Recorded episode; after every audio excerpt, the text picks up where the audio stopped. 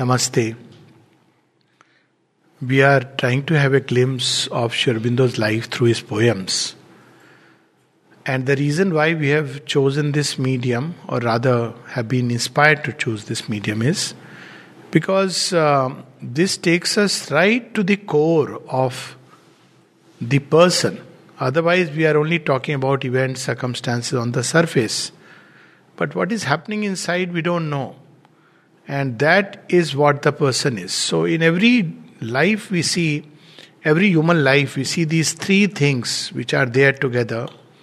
One is the surface personality. Surface personality is formed by all kinds of outer world forces, purely outer world forces. Our heredity, constitution, childhood experiences with parents, uh, education, friends, everything outside, you know. We study, we we meet, we go to school, we have our teachers, all the conditioning that forms our outer personality. It's about the way we dress, the way we speak, the way we, even certain kind of not attitudes, but the way we habitually respond to life. Behind this is the inner personality, which is the true personality within us. Inner personality is a place where the two currents meet. One is the contact of the world forces, and the other is the psychic, which throws its light in that area, and it's constantly in formation. So outer personality is what most of us see, unfortunately, and believe to be the true person. But uh, as we know, it doesn't uh, go beyond uh, even one lifetime, within one lifetime. But usually after a lifetime, it just left left outside. All these things, we give so much importance to outer deeds and all this. But the real thing is what's happening inside.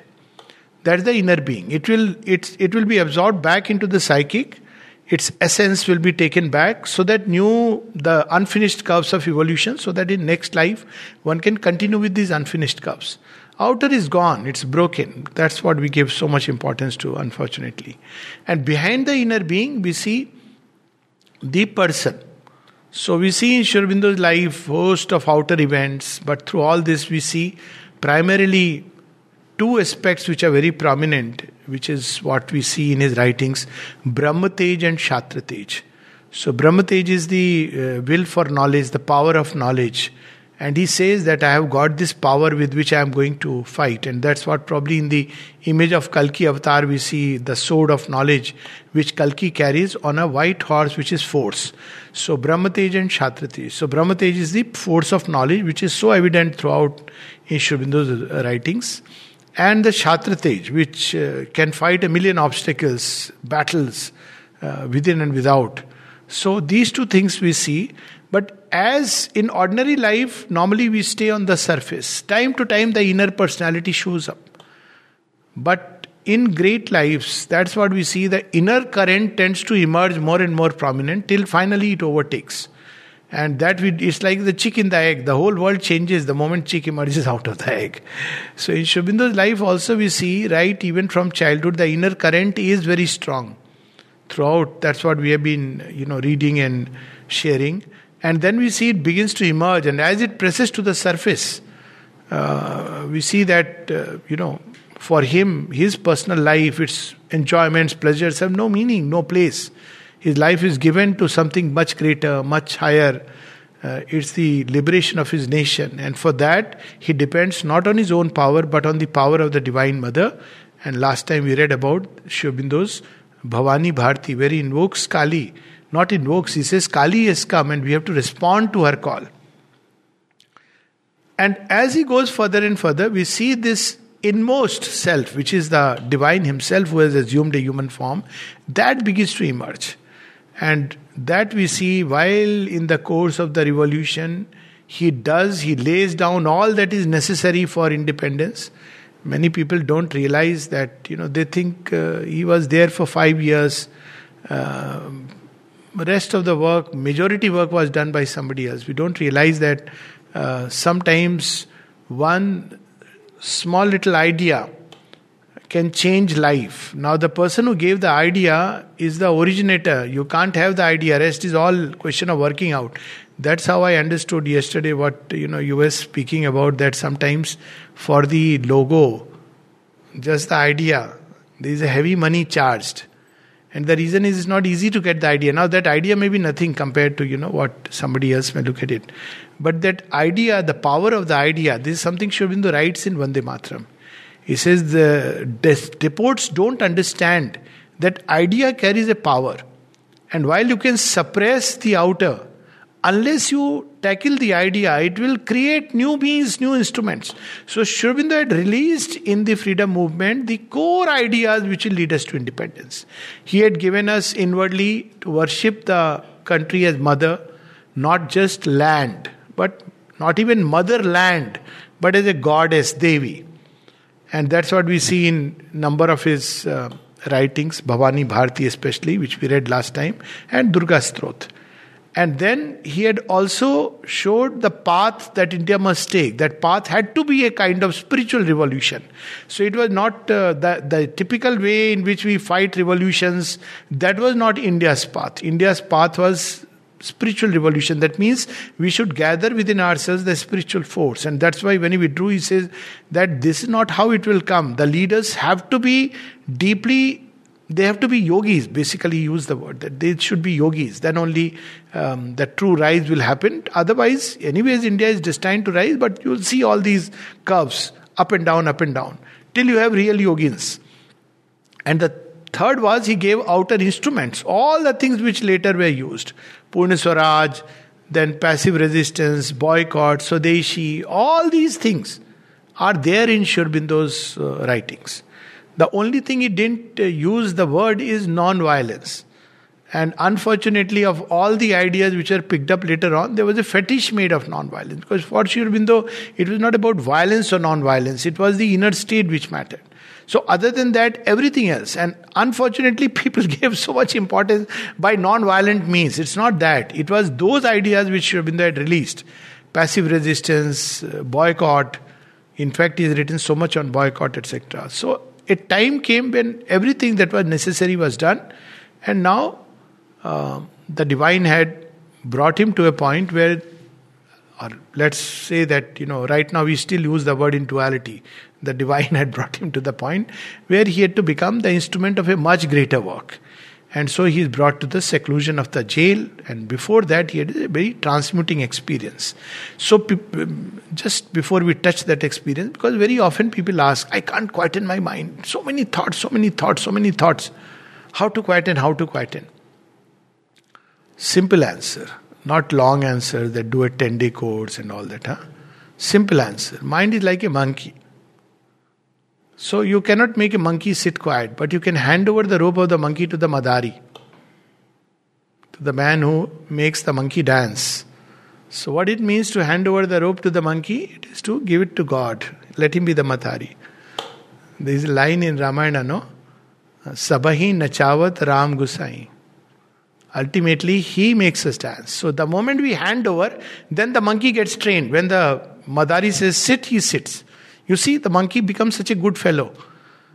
And that monkey has now the potential to become Hanuman, the divine worker. So, let this mind be placed in the service of God, in the seeking for God, surrender to God. And when we do that, then slowly there comes a great inner liberation.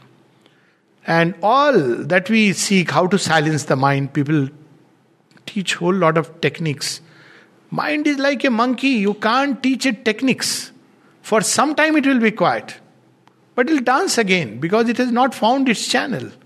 So we see some of these poems. We can already see some of these touches that began to come to Sri Aurobindo. So when he had gone to Kashmir, we spoke about it, he had the Advaita experience of the vacant infinite while walking on the seat of Solomon. So actually when you walk, it's like a ridge and you see a whole vacant space around. So he had the experience of the infinite. This is the beauty of, um, see, those who are marked for spiritual life, they will find the divine symbol, presence in everything. And those, the other kind, even when they see the divine, they'll see, oh, he's uh, like us, two eyes, one nose, two ears, what's so special about him? Krishna is just a cowherdsman, because that's how they will see it. But to the man whose spiritual eye is open, all is Krishna. So this is the difference that... So Advaita is one of those. I will not read it. But along with that, we see Sri Aurobindo is not only withdrawing towards you, there is a kind of Advaita where you withdraw from the world. Oh, there is a vacant infinite, so you withdraw. But Sri Aurobindo's life, he says, constantly, all the time, he says, my life has never been this worldly or that worldly. There has always been a beautiful synthesis. And then he says, from the time I landed up in uh, Apollo Bandar, I had both this worldly and other worldly experiences. And in that other worldly, he sees simultaneously the passive side and the dynamic side. So on one side, he had the experience with Lele Maharaj of that utter quietude, that nirvana, that stillness. And at the same time, after that, he went to Pune and uh, Bombay, Girgaon, and there he, you know, in Pune there is this Saras Bagh, so you have Parvati Hill, on where there is a stone goddess, Parvati temple. And he climbed the steps. So there he had the vision of the World Mother. Both aspects, the passive and the dynamic, throughout we find in Sri Aurobindo's writings, because he gave importance to this world play. So we'll first read the stone goddess, or maybe just the a line, a few lines from Advaita, and then the stone goddess, and then we'll build up. Around now, this experience can easily, many people would feel this is the ultimate Vedantic experience. But the beauty of Sri Aurobindo, he saw that as long as I am having even spiritual experiences from the seat of mind, they will remain incomplete. This is another very unique thing about Sri Aurobindo. That while the lens is the mind, that's why even a great spiritual experiences, experience splits the world into two. Because it's operating through the mind. Mind is a lens which divides. So even when you see the divine or feel that formless solitude, you feel, oh, that is real, this is unreal. They are two different orders of reality. You don't arrive at the real oneness which ultimately Advaita should be. So this is an early experience where he speaks about, I walked on the high-weight seat of Solomon where Sankaracharya's tiny temple stands, facing infinity from time's edge alone on the bare ridge ending earth's vain romance. So you see the Sankaracharya comes in, that what is this earth? When you look at that vacant infinity, it looks like this is uh, nothing. That is the real uh, truth. Around me was a formless solitude. All had become one strange, unnameable, an unborn soul reality, world nude, topless and fathomless, forever still. This is nineteen oh one. So when people speak about Nirvana, which is nineteen oh eight, they must know what is traditionally described as Nirvana. This is the experience, Advaita Nirvana. He had it way back, even when he was not really consciously practicing yoga. The experience he has later on given words much later. But this was the experience. A silence that was being's only word. The unknown beginning and the voiceless end. Abolishing all things. Moment seen or heard. On an incommunicable summit reigned. This experience is described by Sri Aurobindo in Savitri in Book two. In the self of mind, where suddenly, you know, there's the mind becomes a hush and there is the self of mind. Still, through the mind, we are witnessing or experiencing the self, the witness spirit. But that other experience is in the pursuit of the, the pursuit of the unknowable. That's where you will find the other experience. Now, this is important because uh, we use a term, Nirvana, Nirvana. Now when nobody knows Nirvana, anybody can sell us brand Nirvana. It's like when you don't know the original thing, no?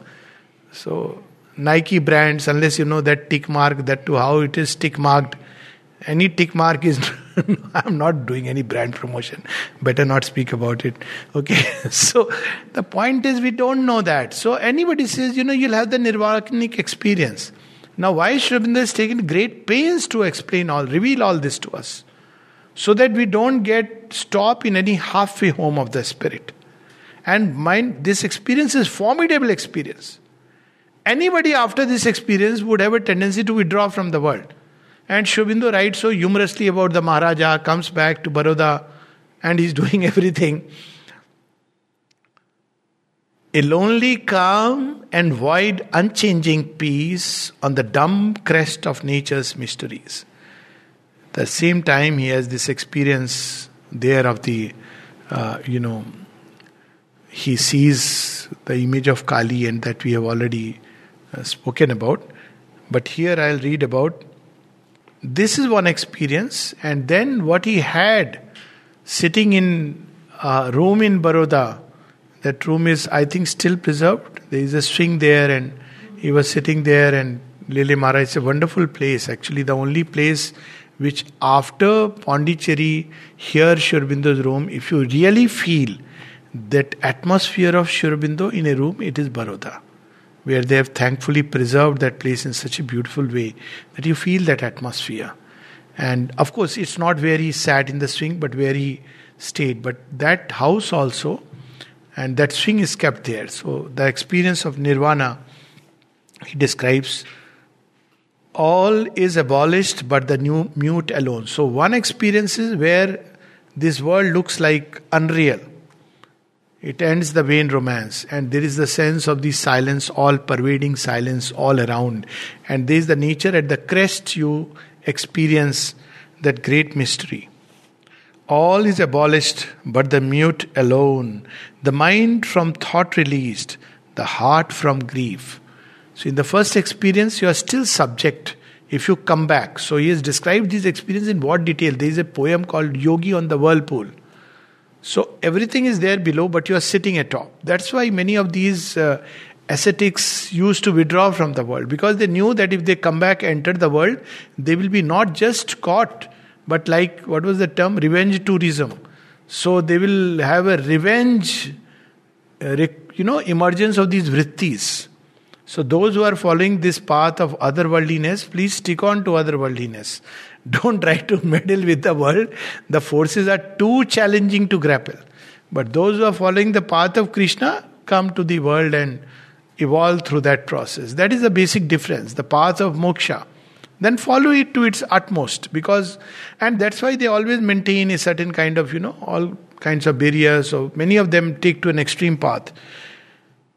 So this is the experience of nineteen oh eight January. All is abolished but the mute alone, the mind from thought released, the heart from grief, grow inexistent now beyond belief. The very mind, thought, the grief in the heart, they are all dead, they are gone. You can't, even if you search for it, you can't find it. That is the state. There is no I, no nature, known, unknown. Now one can see the first experience and compare it with this one.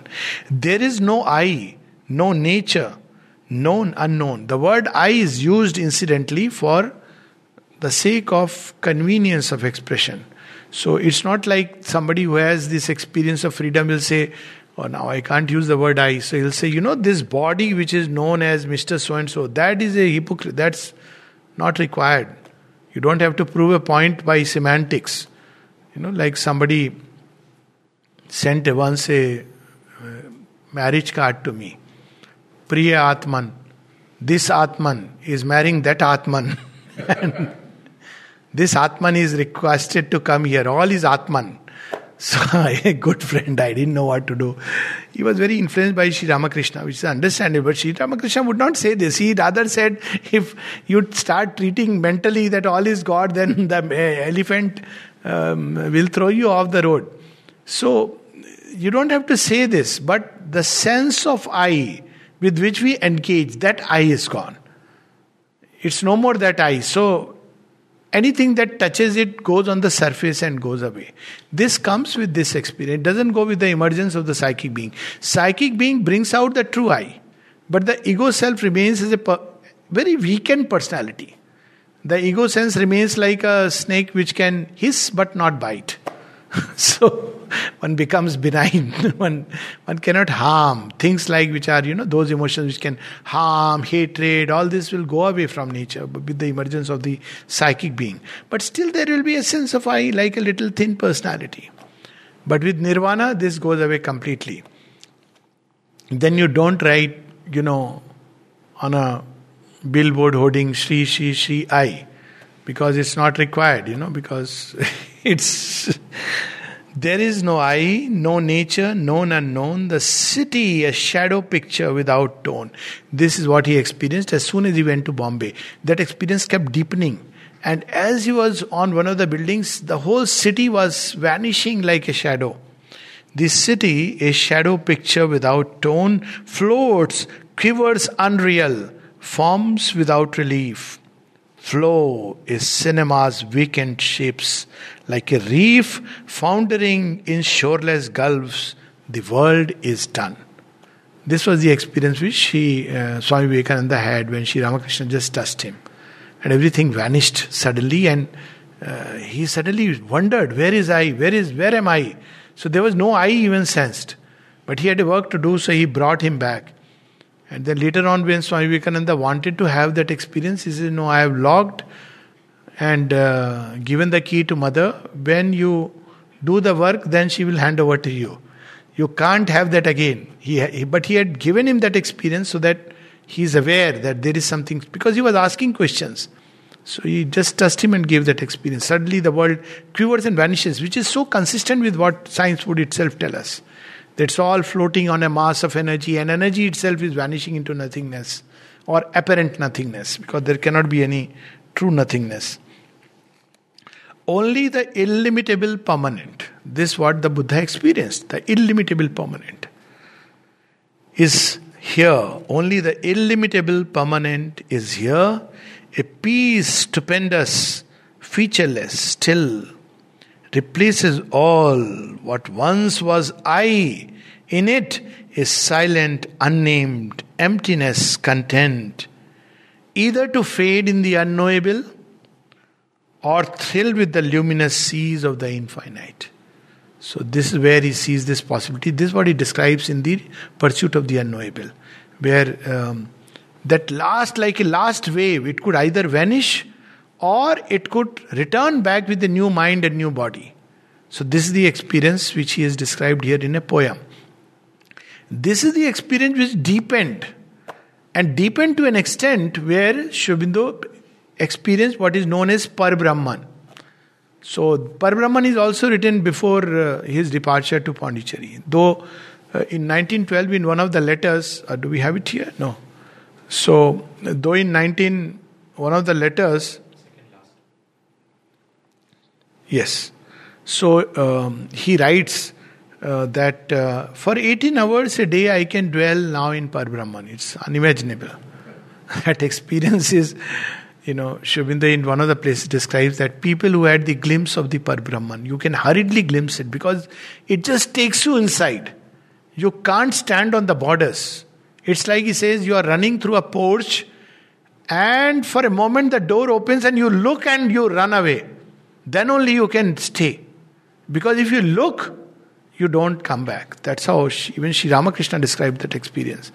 If you look to that side, haak aur gire pade. So you walk on the edge. Don't look that side. If you look, that is so powerful. It, nothing can remain and it can draw you. Time, space, everything vanishes. We can't even imagine what humanity can realize. And he speaks of Parabrahman. The same experience is deepening. Advaita, Nirvana, Parabrahman. And what does he experience there? He sees everything is a divine moment.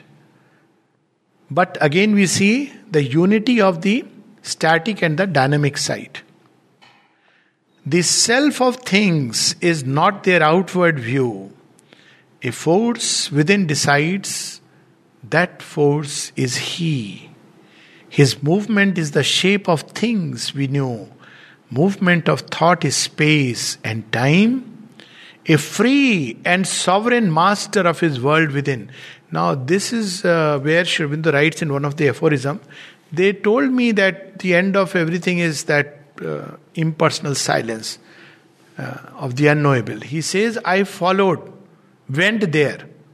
And then what does he discover? He says, I went there beyond and discovered my Krishna with illimitable personality. We'll come to that experience. So this experience is deepening more and more. So as he enters, he discovers he. Sa, eva sha. That's how the Upanishad describes. Sa, that, he. And who is he? What is he? He is not bound by what he does or makes. He is not bound by virtue or by sin. Awake who sleeps, and when he sleeps, awakes. So this is, all spiritual experiences, mystic experiences are described by paradoxes. So that we are awake in the to the outward world. But to the outward world, that is asleep. And if you withdraw inside and enter into that which is the superconscient sleep, you become supremely awake. So this is the whole mystery that he is describing. He is not bound by waking or by sleep. Don't think that he is not active in the outer world just because he is withdrawn in the superconscient hush. Mother describes it, uh, you know, she would soar into the supramental regions, and people who were around didn't know what to do. So they used to do with Sri Aurobindo also. He would be gazing and looking at the wall and entering into that uh, state of infinity. And people would be reading newspaper and all this, you know. They didn't understand that what he is saying. Sri Aurobindo is a perfect gentleman, so he would not say anything. But Mother once told them, you know, you think that I am not aware of what is happening outside? I am aware even of your thoughts, even of the clock, of the time and everything. And they realized that, okay, we should understand. It's not like she is withdrawn now, so we can just do whatever. Sometimes she would be withdrawn for forty-five minutes, one hour. And there are very beautiful stories with regard to that. Blessed are those, I have met one of them.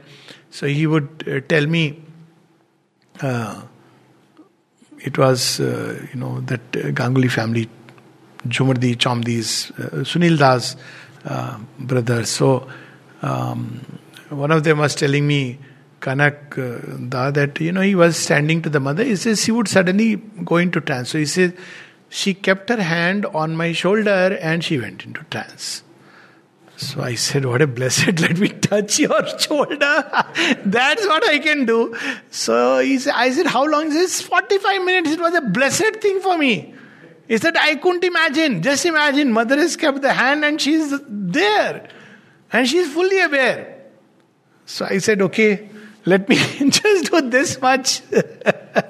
So this this is how he is not bound by waking or by sleep. He is not bound by anything at all. Laws are that he may conquer them. To creep or soar is at his will. To rise or fall. You can't tie the Vidhata to his own Vidhan. He invariably tends to tweak them. That's, you know, one of the favorite two lines which I love. प्रबल प्रेम के पाले पढ़कर प्रभु को नियम बदलते देखा, अपना मान रहे न रहे पर भक्त का मान न टलते देखा. He is so much moved by love, he changes the laws. Arjuna has decided I'll kill him or do Agni Snan. He has to do something, so he tweaks the material nature. He, because uh, nothing is fixed in this creation, the Mother repeatedly tells us, but we can't change it by wishful thinking. She says nothing is fixed, it's all habit patterns. But to change it, you have to get the... Because everything is interconnected. You can't shift a needle without shifting everything in the cosmos, which what modern physics also tells us. So you have to really change a law, you can change it. But you have to get the whole sanction from there. That is the only paradox, because it's all one. Even the transcendent has not cut himself off. Yes, it can. There is a status in which one is beyond. And yet he has become all this. One from of old possessed himself above, who was not anyone, nor had a form, non-being of the Rig Veda, nor yet was formless. Neither hate nor love could limit his perfection, peace, nor storm. So who is he? He says, he is, we cannot say. Neti neti. But then can we say that he is not? He is, we cannot say. For nothing too is his conception of himself unguessed. When we don't guess him, when we don't know, then we say nothingness. But it is not nothing in the sense we understand. That's our problem of the words. Because out of nothing only nothing can come out. Not everything. So nothingness is a state where the mind is baffled. It does, there is nothing which corresponds to the mind's cognate experience of reality. even our highest conception cannot capture. It falls silent. That's what we see with Sri Aurobindo. It's completely silent. That's why some of the great yogis have said that, you know, there's no need of speaking. You have to arrive there. But in Sri Aurobindo's yoga, because everything has its place and uh, expression is one form of manifestation, therefore we see that it is permissible, provided it something which flows from above. So, he dawns upon us and we would pursue, but who has found him or what arms possessed? So there is an, another beautiful passage on Parabrahman. He says, do not say that you have possessed God, possessed Parabrahman, because you cannot. It is an impossibility. But you can be possessed by him, by it. That can drive you completely. He, and then those wonderful lines, he is not anything. Neti neti. Yet all is he. Iti iti. You and me and he and she and it and yonder burning star with all its splendor, the southern cross, the northern, uh, you know, that compass and the galaxies, the earth, the plants, the bushes, the stone lying idly on the seashore, the old man passing by, the little girl, the boy, smiling and running across. And ultimately, we ourselves are none else but he, in different figures. That's how he describes that beautiful meditation in the Upanishad. All this is he. Yet, he is not limited by it. You can't define it. The moment you try to define, I am God means I, this little personality is God, you lose it. So, he is not all, but far exceeds that scope. So you can't even say that, okay, he is everything means I calculate, add, all these things is mind. Many people do that, no? They say mental plus vital plus physical plus psychic plus spiritual. Then they also add plus supramental. That's where it collapses. Supramental is not a unit you can add. Supramental is everywhere. Somebody asked, this, very, this was a very interesting revelation to me when I had read it, and it opened the doors of understanding many things within the ashram context. Someone asked Sri Aurobindo that uh, what is there in the divine consciousness, the mother's consciousness, is everything, mental, vital, physical, all beings, all creatures. I said, oh my God, that explains everything. To me it was like a ah moment. Everything. Why should it be like limited only to this kind or that kind? And that would explain many things. Why that logic we don't understand, but everything is there. After all, he is there even in the... But he reveals himself based on our limited conception. That's a different thing. But there is nothing which is void or devoid of him. What about time and space? Both time and timelessness sink in that sea. So we understand time. And then we think of timelessness. Momentarily we may experience timelessness. We may think it is eternity, it's not eternity. But there are moments when we lose completely the sense of time. See, time has an inner dimension which is not usually mentioned. The outer dimension of time is that tick, tick, tick, tick and you know all the things. The inner dimension of time is when you are depressed, time moves very slowly. Oh, when is it going to be over? When is it going to be over? And when you're happy, it's over so soon. So time has different connotations. There is a psychological time because it corresponds to time in different time-space scales. There are many time-space continuums. And then finally there is the timelessness where for a moment it vanishes. But he is beyond time and timelessness. Both time and timelessness sink in that sea. Time is a wave and space a wandering drop. And yet we say the mother of Sri Aurobindo Ashram, Pondicherry. Sri Aurobindo was born on fifteenth of August eighteen seventy-two. When somebody asked Sri Aurobindo that it's okay, your special darshan day, but isn't it good if we live with this attitude that, you know, every day is your birthday? He said, yes, that is a perfect attitude. Try living like that. And uh, that's the ultimate truth. What did Mother say about Sri Aurobindo's birth? It's the birth of the eternal in time. And one place he says to celebrate the birth of a transit, transient body may satisfy some faithful feelings, but to celebrate the birth of a new world, that's what Sri Aurobindo represents. He has brought a new world. And for that he had to traverse all these things, all these states and domains of con- consciousness, conquered them like rishis of yore. All this he had finished. All that Buddha could reach and beyond, because uh, all the yogis speak about Brahman and the Parabrahman. I have not spoken of, I mean read the poem on bliss of Brahman, but Parabrahman, Brahman is still an vast impersonal state, but beyond is Parabrahman, because you can't limit it or define it. In Brahman you still have Brahman and the dance of Prakriti or Maya, but Parabrahman is that of which no word can be spoken. Permanent. Within himself he shadowed being forth, which is a younger birth. A veil he chose to half conceal him. Knowledge, nothing worth, save to have glimpses of its mighty cause. So there is a younger birth, that mass of superconscient that emerges. That's how we see the four states in the Upanishads, no? So we have the Virat, that outer world, and then we have Hiranyagarbha, then we have Pragya, and then we have the Turiya. So first he describes the Turiya state and a younger birth, that mass of superconscient light, and yet it dissolves into that. And high delight, a spirit infinite, that is the fountain of this glorious world, delight that labors in its opposite.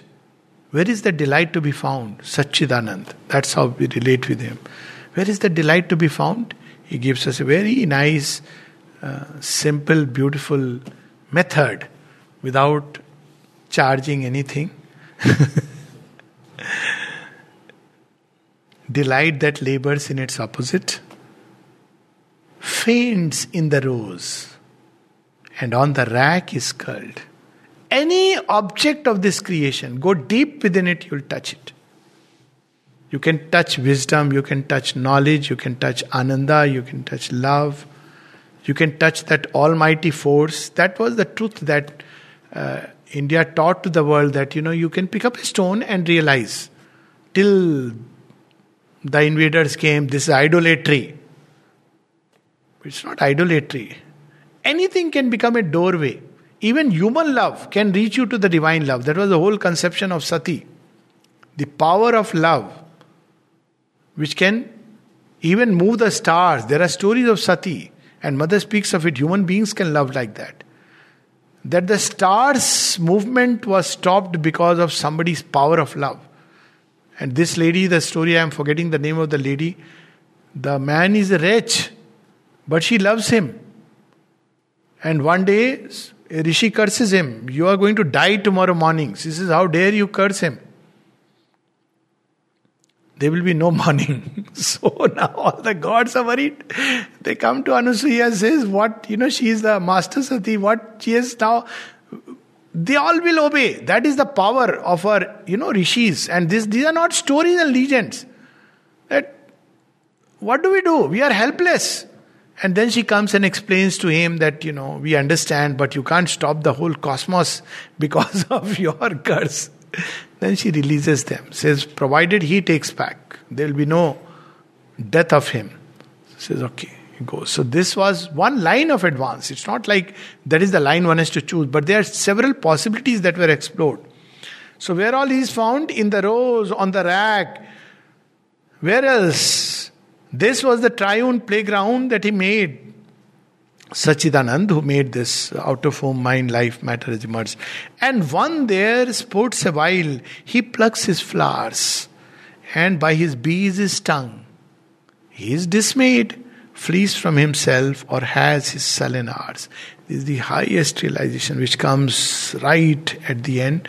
And Sri Aurobindo has got all this before he goes to Pondicherry. One may wonder, what is there now left, Lord, for you to realize? And he would say, yes, I have solved my problem, but there is a cosmic problem which I have to solve. Matter must realize it. That's how we see the Mother toward the end of the agenda. She brings this experience in matter. And she says, ultimately, all is the divine. But it's not an intellectual concept. Far away, far away from that. The Almighty One knew labor, failure, strife. All conceptions are shattered. Oh, God is supporting my venture, but I failed. Is it that He is not supporting my venture? No, He is supporting. Didn't Mother say my blessings are very dangerous? She is practical, so she put it, okay, don't live in abstraction. So she put it, you know, sometimes God's blessing means you will fail. So, should we ask for blessings or not? Yes, we must. Why? Because that failure is not failure whom God leads. That is the path to your growth. That's the poem we'll read next. The Almighty One knew labor, failure, strife. Knowledge forgot, divined itself again. He made an eager death and called it life. He stung himself with bliss and called it pain. So what is bliss? Bliss is... Bliss is that wideness where you experience nothing else but the divine, that bliss. What is pain? When we shrink and the contact is very difficult to bear. Intellectually, it is very easy to understand. If you widen yourself intellectually, nothing really can trouble us. There will be different viewpoints, it's fine. Narrow yourself to one idea, turn yourself into a little cult. Narrow, rigid mind are suffering all the time. That's why when God wants to liberate the narrow rigid minds, He brings along with them Mister or Missus so and so, who will ensure that the mind becomes white. All complaint has to cease. Otherwise, see how people suffer because of narrowness, conceptions of the divine. Same with the heart. Make the heart narrow, it will suffer. It will suffer from your, even the person who loves you will be a source of your suffering because your heart is small. But instead of making our heart wide, we want the other person to change. Which the only thing which nobody else can do is to change another person. Even God is struggling since millenniums. People often come, they say, you know, please explain to our child, no? We want the child to change. I said, see, I can't venture what God even doesn't. Because...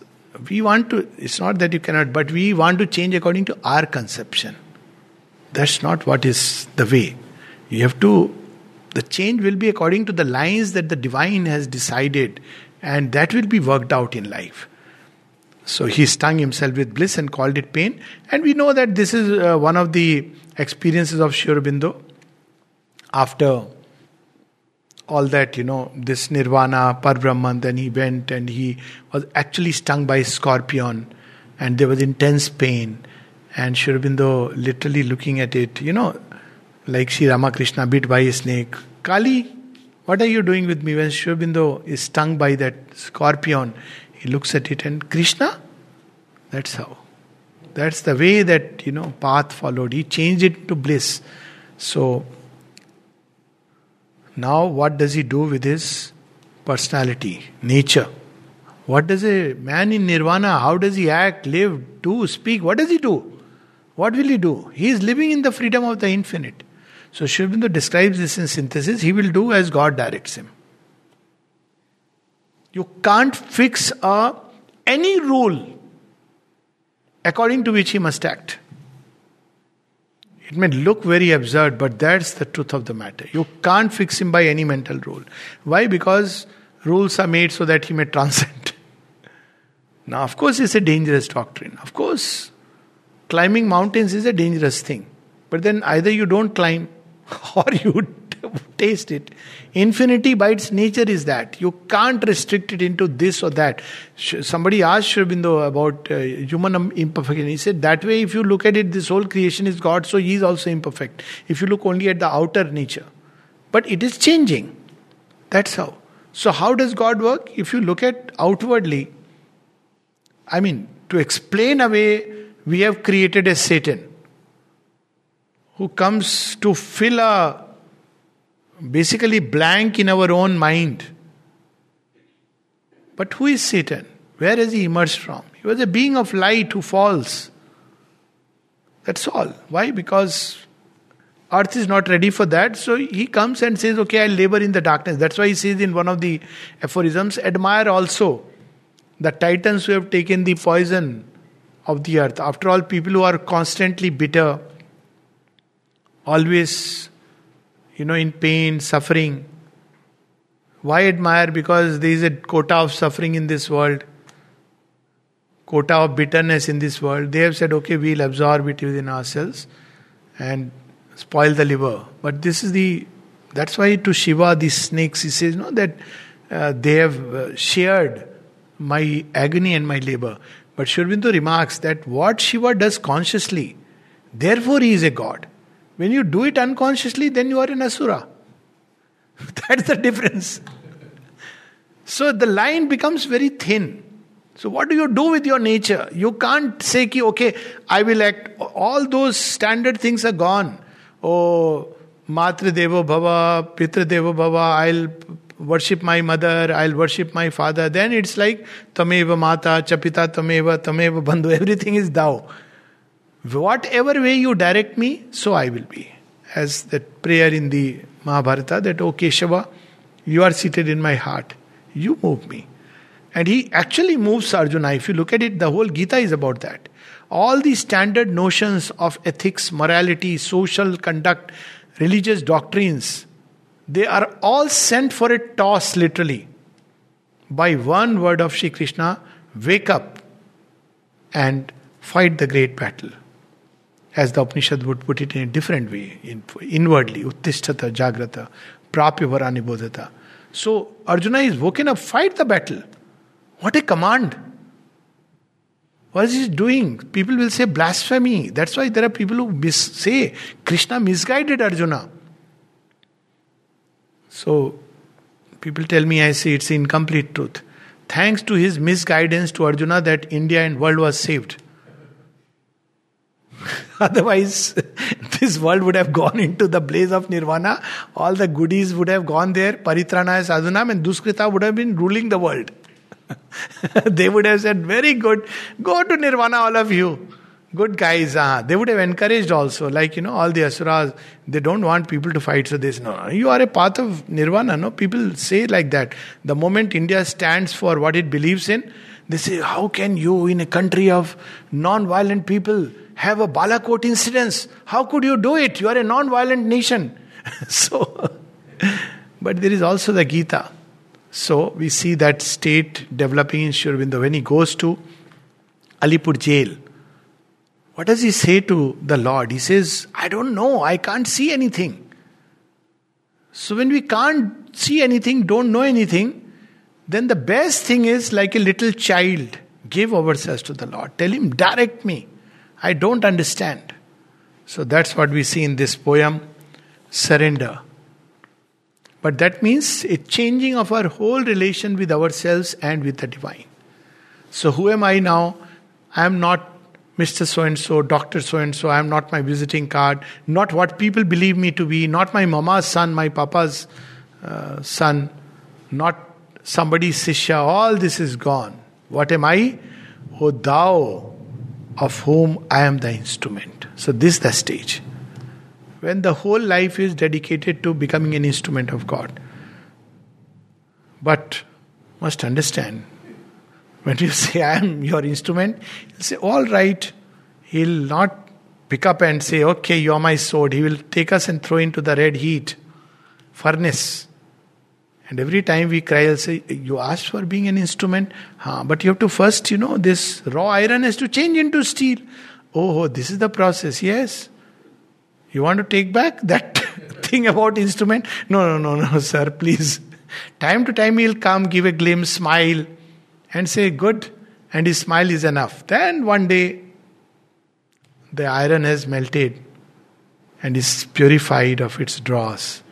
Then it is beaten, sharpened, and then God says, yes, you are my instrument. So that line conjures many things, not just, I am your instrument, I want to be your instrument. He will say, are you sure? Then don't tell me how I am going to treat you. There's a poem by Tagore, no? That uh, he whom he wants to bear the burden of his universal love. So what does he do?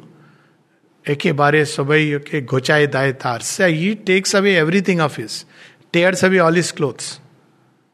He makes him akinchan. Nothing belongs to him. Then what does he do? He puts him straight on the middle of the road. No dress, no house, nothing. And then he says, now you are ready to bear the burden of my universal love. So, O thou, whom I am the instrument, O secret spirit and nature housed in me, let all my mortal being now be blent in thy still glory of divinity.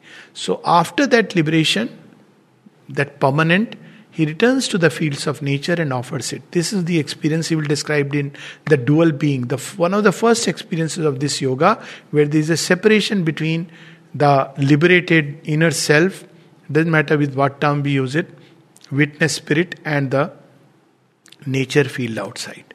We don't abandon it. It is offered. I have given my mind to be dug thy channel mind. I don't know, Lord. I can't understand anything, but you know everything. Sri Ramakrishna is that famous thing. They say, how do you know so much? When Ishwar Chand Vidyasagar was coming to meet him, his name is Vidyasagar. So he said, when he came to meet him, he said, Arey, the ocean of knowledge has come to me, Vidyasagar. I am just a little nalla, that, you know, little drain.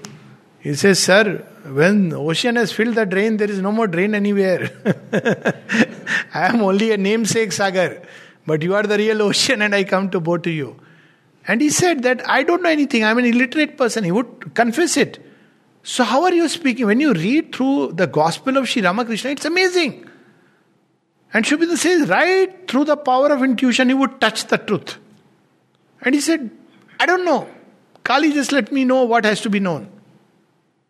Everything, Vedanta, Tantra, you read that wonderful book that uh, he didn't write anything, but what a penetrating depth, deep insight he just had developed. So, I have given my mind to be dug thy channel mind. So, to be dug means be plastic and wide. Divine channel mind cannot be narrow, rigid, hard. Yes, make me your instrument. I have given my mind to surrender to thee, plus, but please conform to my conceptions of what you are. Don't ask me to lift a bow and arrow and shoot. That I won't do, because I don't believe in a God who can ask me to shoot. Don't ask me to abandon this, abandon that.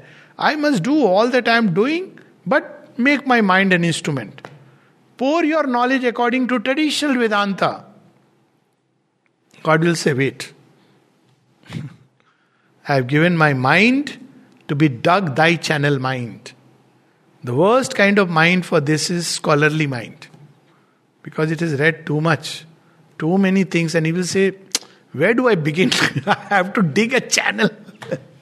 That's why Sri Ramakrishna said again, there is hope for two kinds of people. The unlettered peasant. And the Pandit who after reading everything still feels it is not enough. Because then he surrenders, I have read all this but it doesn't make sense. So these two people, so he says, I have given my mind to be dug thy channel mind. I have offered up my will to be thy will. No more my personal desire. Karna fakiri fir kya dil lagiri sada magan mein rehna ji. Let nothing of myself be left behind in our union mystic and un- utterable. So yoga is union with the divine. In one sentence, Sri Aurobindo's yoga and traditional yoga. Yoga is union with the divine. Traditional yoga is union of the soul with the divine Atma, with Paramatma. Sri Aurobindo's yoga is, along with that union, the union of nature with the divine supernature. That explains Sri Aurobindo's yoga. But union of nature with the divine supernature, complete surrender. Sri Aurobindo says surrender to the infinite mother is the real. You know, no, this yoga cannot be done without that. The key word is surrender. Beginning, journey and path and the goal is surrender. There are plenty of letters to that effect. My heart shall throb with the world beats of thy love. I don't want any more those cabined, compartmentalized human love. But I want the world beats of thy love. My body become thy engine for earth use. What a wonderful line this is. What is our body used for all? Actually, the right word for our body is not used, abused. That's how when he looks at uh, all the people in the jail, he says, even in those darkened minds and misused bodies, he sees Narayana. Now, misused bodies, bodies used for all kinds of purposes, which are full of, you know, selfish gains. So he says, no, let only your will use my body. In my nerves and veins, thy raptured streams shall move, that Ananda. My thoughts shall be hounds of light for thy power to lose. Hounds of light is literally intuition. Sarma, the hound of heaven. So, my thought should be no more that laboring mental thought, but hounds of light, intuitive rays.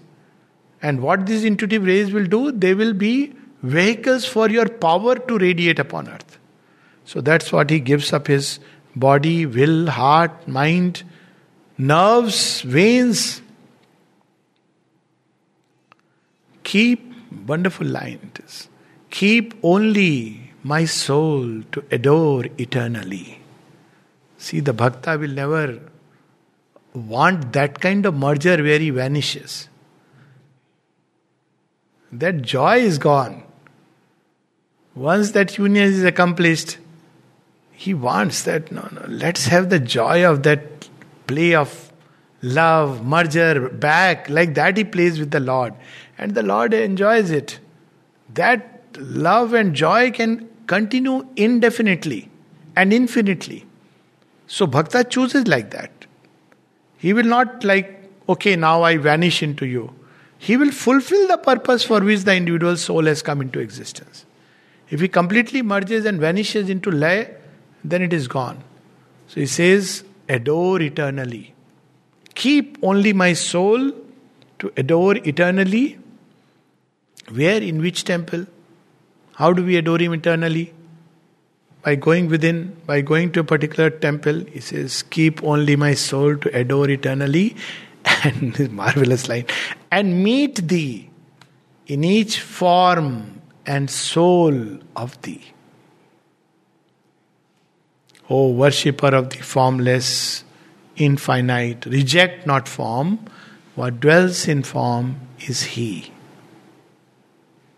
It's very vast. So we can see through this surrender, his being is growing into a cosmic consciousness. It follows a logic.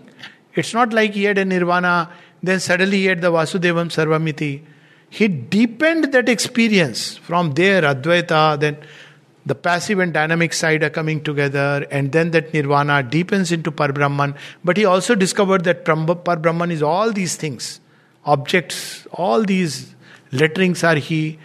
And then, when the nature is surrendered, and the soul refuses that lay, it can, but refuses it, then what happens? Then you begin to experience the divine consciousness, the working presence in everything. So there is a vastness which is growing. Then this vastness leads to the realization of Vasudevam Sarvamiti, which we'll speak about next time through some of the poems. Namaste.